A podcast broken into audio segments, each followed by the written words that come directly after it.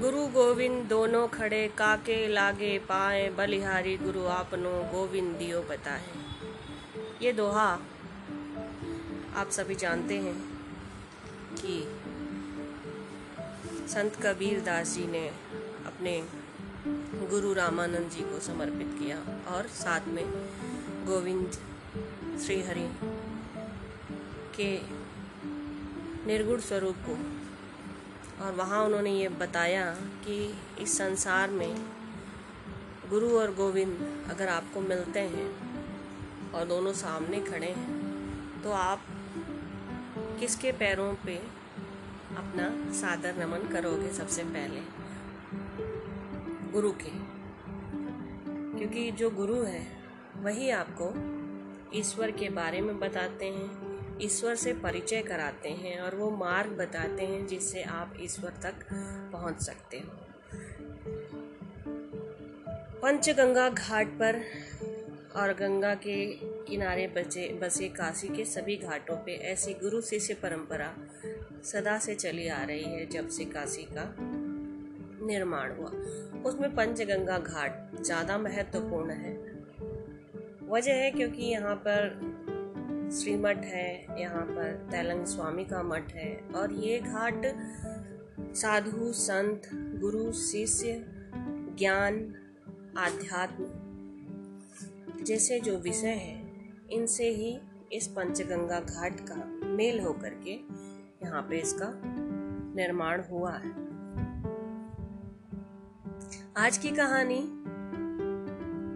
कबीर दास की कबीर दास हिंदी साहित्य में भक्ति आंदोलन, जो मध्यकालीन में भक्ति आंदोलन आरंभ हुआ था, उसमें ये प्रमुख कवि थे, रहस्यवादी साहित्यकार थे और यह एक संत भी थे। उनकी मुख्य भाषा साधु कड़ी थी। इनकी रचनाओं में आपको जो बोलियाँ मिलती हैं वो ब्रज, राजस्थानी, पंजाबी, अवधि, हरियाणवी और हिंदी खड़ी बोली की उपलब्धता मिलती है। कबीर भक्ति काल में निर्गुण धारा के प्रमुख संत और प्रचारक थे। कबीर अपने गुरु के समान ही प्रभावशाली थे। उनका प्रभाव हिंदू, मुस्लिम, सिख तीनों धर्मों पर बराबर रूप से देखने को मिलता है। कहानी एक ऐसे बच्चे की, जिसका जन्म 1440 ईस्वी में मृत, हुई थी और जिसकी मृत्यु 1518 ईस्वी में हुई। जिस तरह से इनके जन्म की जो अवधि है, स्थिति है, स्थान है, उस पर जितना लोगों में विवाद है, वो क्लियर नहीं है, वो लोगों को ज्ञात नहीं है, क्योंकि ये चौदह सौ चालीस ईस्वी की बात है। तो कहते हैं कि काशी में नीरू जुलाहे के घर इनका जन्म हुआ था, इनकी माता जो थी, नीमा थी। और इनके जो गुरु थे, वो रामानंद जी थे, जो इनके, इनको काशी के पंचगंगा घाट पर ही मिले थे। कोई कहता है कि कबीर का जन्म काशी में हुआ, कोई कहता है मगहर में हुआ, कोई कहता है आजमगढ़ के बेलहरा गाँव में इनका जन्म हुआ। खैर, मुद्दे की बात है कि एक ऐसे बालक का जन्म हुआ, जिसने जन्म तो किसी अलग संप्रदाय में लिया, और फिर वो धर्म के रास्ते पे निकल पड़े। और उन्होंने जीवन जीने की एक ऐसी शैली को उदाहरण बनाया अपने गुरु से प्रभावित होकर के। जैसे श्री रामानंद जी ने सगुण और निर्गुण धारा दोनों के मध्य मार्ग को अपनाकर जन जन को श्री राम की भक्ति में लीन किया, श्री राम से लोगों को परिचित किया। वेद पुराण, मनुस्मृतियों को आम भाषा में रचकर उन्होंने हिंदू और सनातन धर्म को एक विस्तार दिया। उस समय जो समाज में परिवर्तन कराया जाता था, धर्म परिवर्तन बड़ी संख्या में, उसको रोककर पुनः अपने हिंदू धर्म में आने का मार्ग प्रशस्त किया। कबीर दास जी अपने गुरु से प्रभावित थे। उन्होंने ईश्वर के निर्गुण रूप की आराधना पर विश्वास किया और उन्होंने हिंदू और मुस्लिम दोनों धर्मों के जो भी कुरुतियाँ थी, जो भी विवाद थे, जो भी विरोधाभास थे, उस वक्त जो भी विसंगतियाँ थी समाज में, छोटी से छोटी और बड़ी से बड़ी, हर बात पर, हर एक घटना पर उन्होंने प्रश्न उठाए और उस पर कटाक्ष किया। उसका जो सही मर्म था, वो बतलाने का प्रयास किया। काशी में एक किवदंती प्रचलित है, काशी में प्रगट भय राम आनंद चिताए एक कहानी है कबीरदास जी के जन्म से रिलेटेड 1440 में के आसपास एक विधवा ब्राह्मणी जो है वो रामानंद जी के पास आई और उन्होंने उनकी सेवा से प्रसन्न होकर उस ब्राह्मणी को पुत्रवती होने का वरदान दे दिया। ब्राह्मणी को एक संतान उत्पन्न हुई। क्योंकि वो ब्राह्मणी विधवा थी तो लाज से के भय से लहर तारा के ताल में वो उस बच्चे को छोड़कर चली गई, जहाँ से जुल्हाए नीरू और नीमा ने इस बच्चे को उठाया और उसका पालन पोषण किया। जब कबीर बड़े हुए तो उनको ये बात पता चली। फिर उन्होंने जाकर के काशी के घाट पर रामानंद जी से कई बार मिलने का जो है प्रयास किया, पर जो उनके और शिष्य थे और उनके भक्त थे, वो रामानंद जी से कबीर जी को मिलने नहीं देते थे। तो एक दिन उन्होंने, अब उन्होंने निश्चय कर लिया था कि मुझे तो कबीर, मुझे रामानंद जी से ही ज्ञान प्राप्त करना है, वही मेरे गुरु गुरु होंगे। तो उन्होंने फिर पंचगंगा घाट को एक रात्रि में बाड़े से घेर घेर दिया और एक जगह बस रखा जहाँ से कि वो आप गंगा नदी में जाकर स्नान कर सकते थे और वहीं पे वो सो गए उस स्थान पर जहाँ पर उन्होंने गेट या द्वार खोल रखा था। भोर में जब रामानंद जी अपने नित्य कर्म के लिए मठ से निकले, सीढ़ियों से उतर रहे थे अंधकार था, उनका पैर कबीर पे पड़ गया। कबीर दास जी ने पीड़ा में राम राम की चीख उनके मुँह से निकली। फिर उन्होंने देखा तो रामानंद जी थे। उन्होंने रामानंद जी के पैर छुए और उनको, उनका जीवन जो है, धन्य हो गया क्योंकि उन्होंने जो योजना बनाई थी गुरु को को से मिलने की गुरु को जानने की, वो उसमें एक हद तक सफल हो गए थे। अब इसके बाद उन्होंने सारी बातें उनको बताई और रामानंद जी ने कबीर को अपना शिष्य बना लिया और इसी घाट पर उन्होंने कबीर दास को गुरु ज्ञान दिया। कबीर दास का जन्म एक गरीब परिवार में हुआ था, चाहे वो ब्राह्मणी के घर में जन्मे हो, चाहे वो नीरू जुलाहे के घर में जन्मे हो। इसलिए उनकी शिक्षा दीक्षा बहुत अच्छे से नहीं हो पाई थी। उनको लिखना नहीं आता था। उनके जो शिष्य थे, कामात्य और लोई, उन्होंने ही उनके मुख से निकले हुए दोहों को, वचनों को रचनाबद्ध कर कई रचनाएँ की।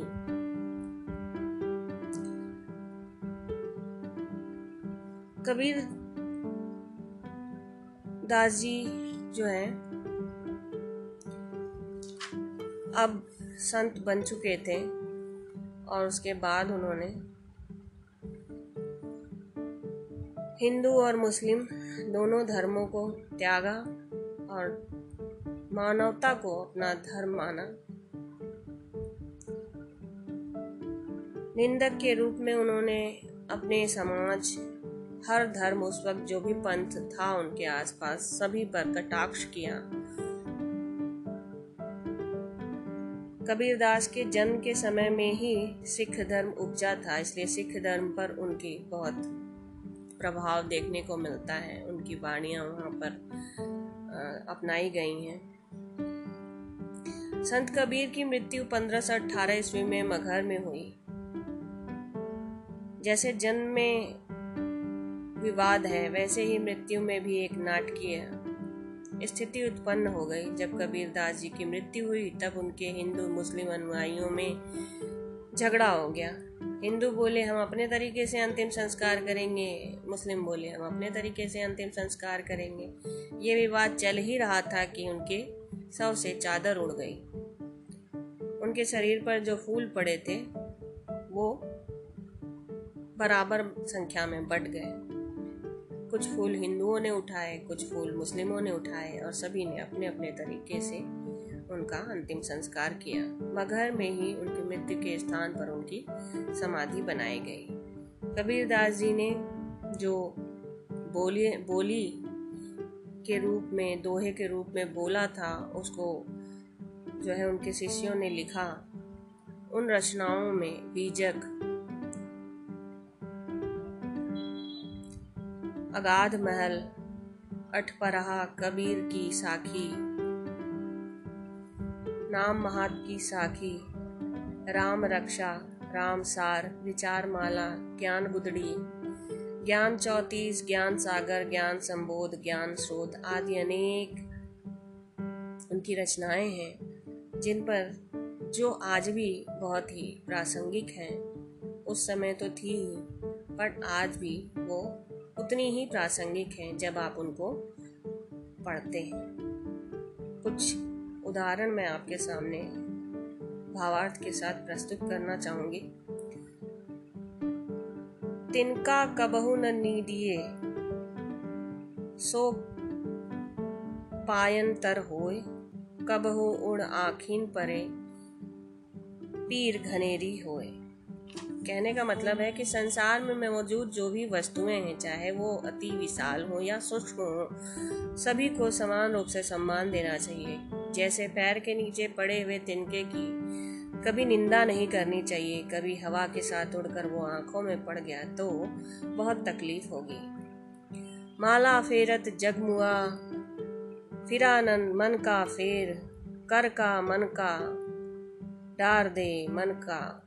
मन का फेर कबीरदास जी इस पंक्ति में कहते हैं कि धार्मिक दिखावा नहीं करना चाहिए। मन को साफ़ और निश्चल बनाने पर ही ज़ोर होना चाहिए। केवल मोतियों की माला लेकर लंबे समय तक एक स्थान पर बैठकर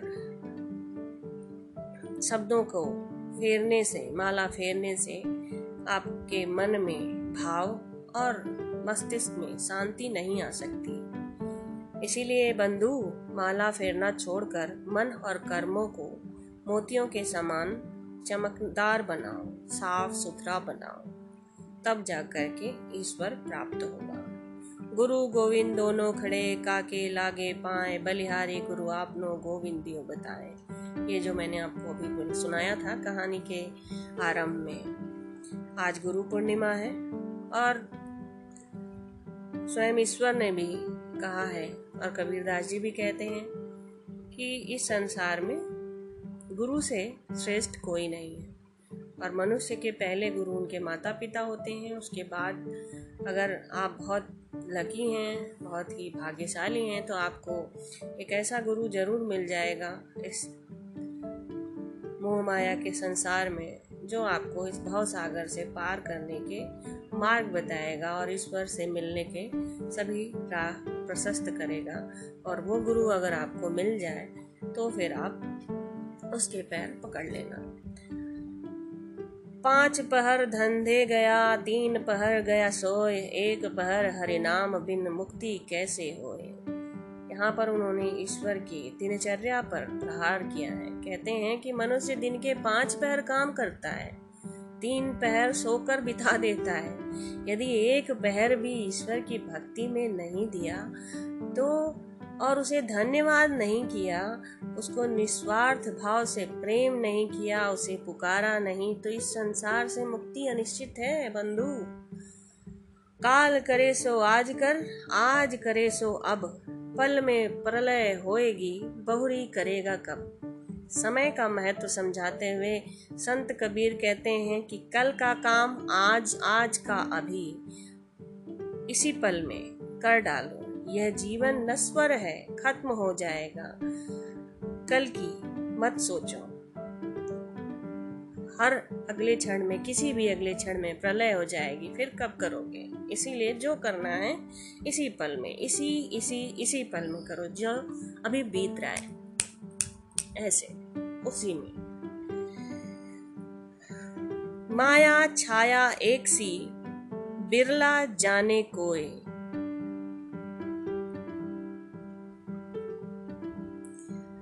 भक्ता, कोई लगे सम्मुख भागे सोए।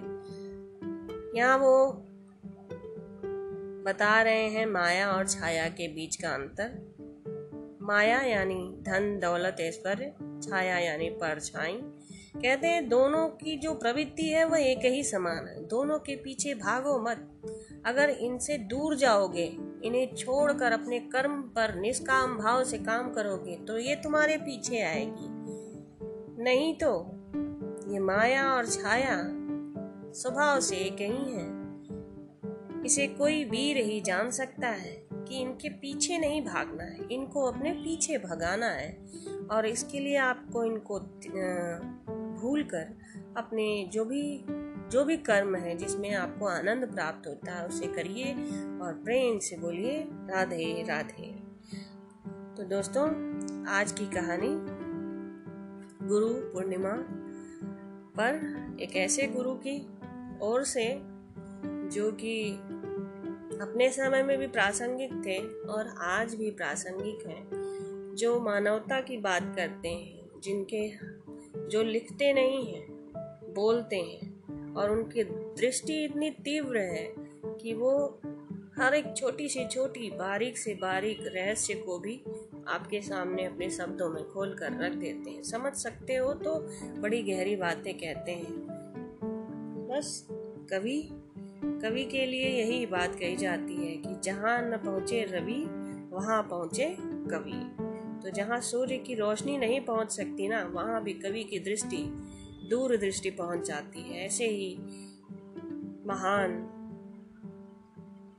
रहस्यवादी कबीर दास को मैं बारंबार प्रणाम करती हूँ और उनकी सीख को सिरोधार करती हूँ।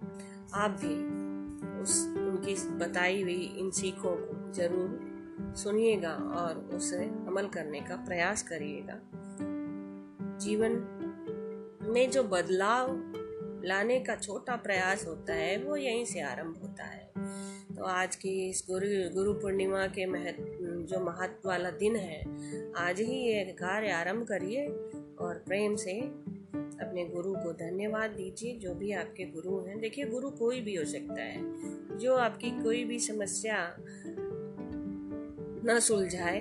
बस आपको सही और गलत बताए और आप पर छोड़ दे। आपके अंदर इतना इतना ज्ञान भर दे कि आप स्वयं ही समझ जाएँ कि ये मार्ग गलत है, ये मार्ग सही है और आप उसी सही मार्ग पर चलते रहें, चाहे आपको कितनी दूर भी अकेला चलना पड़े। बस गुरु यही करते हैं, वो आपके साथ चलते नहीं, पर आपको सही राह दिखाते हैं। तो ऐसे सभी गुरुओं को मैं बारंबार प्रणाम करती हूँ माता पिता को बारंबार प्रणाम करती हूँ, ईश्वर को बारंबार प्रणाम करती हूँ हर हर महादेव, क्योंकि सबके पिता तो वही हैं, सबके जो देवों के भी देव हैं, वही तो महादेव हैं। तो काशी के पंचगंगा घाट की कहानी यही समाप्त होती है। फिर मिलेंगे किसी और नई कहानी के साथ। बनारसी सिंह के साथ सुनते रहिए। अद्भुत रहस्यमयी कहानियाँ, काशी के गंगा घाट की, काशी की। फिर मैं आऊँगी आपके सामने। और भी रहस्य से भरी, प्रेरणा से भरी, अद्भुत रमणीय कहानियाँ लेकर के। रमण करते हुए, भ्रमण करते हुए काम करते हुए आप उसको निष्काम भाव से सुनिए, आनंद प्राप्त करिए, दूसरों को भी सुनाइए, क्योंकि ज्ञान बांटने से बढ़ता है। और ये इसीलिए अगर आपको इसे बढ़ाना है, मेरी हद मदद करनी है तो आपको इसको बांटना होगा, यानी आज की भाषा में शेयर करना होगा। तो शेयर करना मत भूलिएगा। धन्यवाद।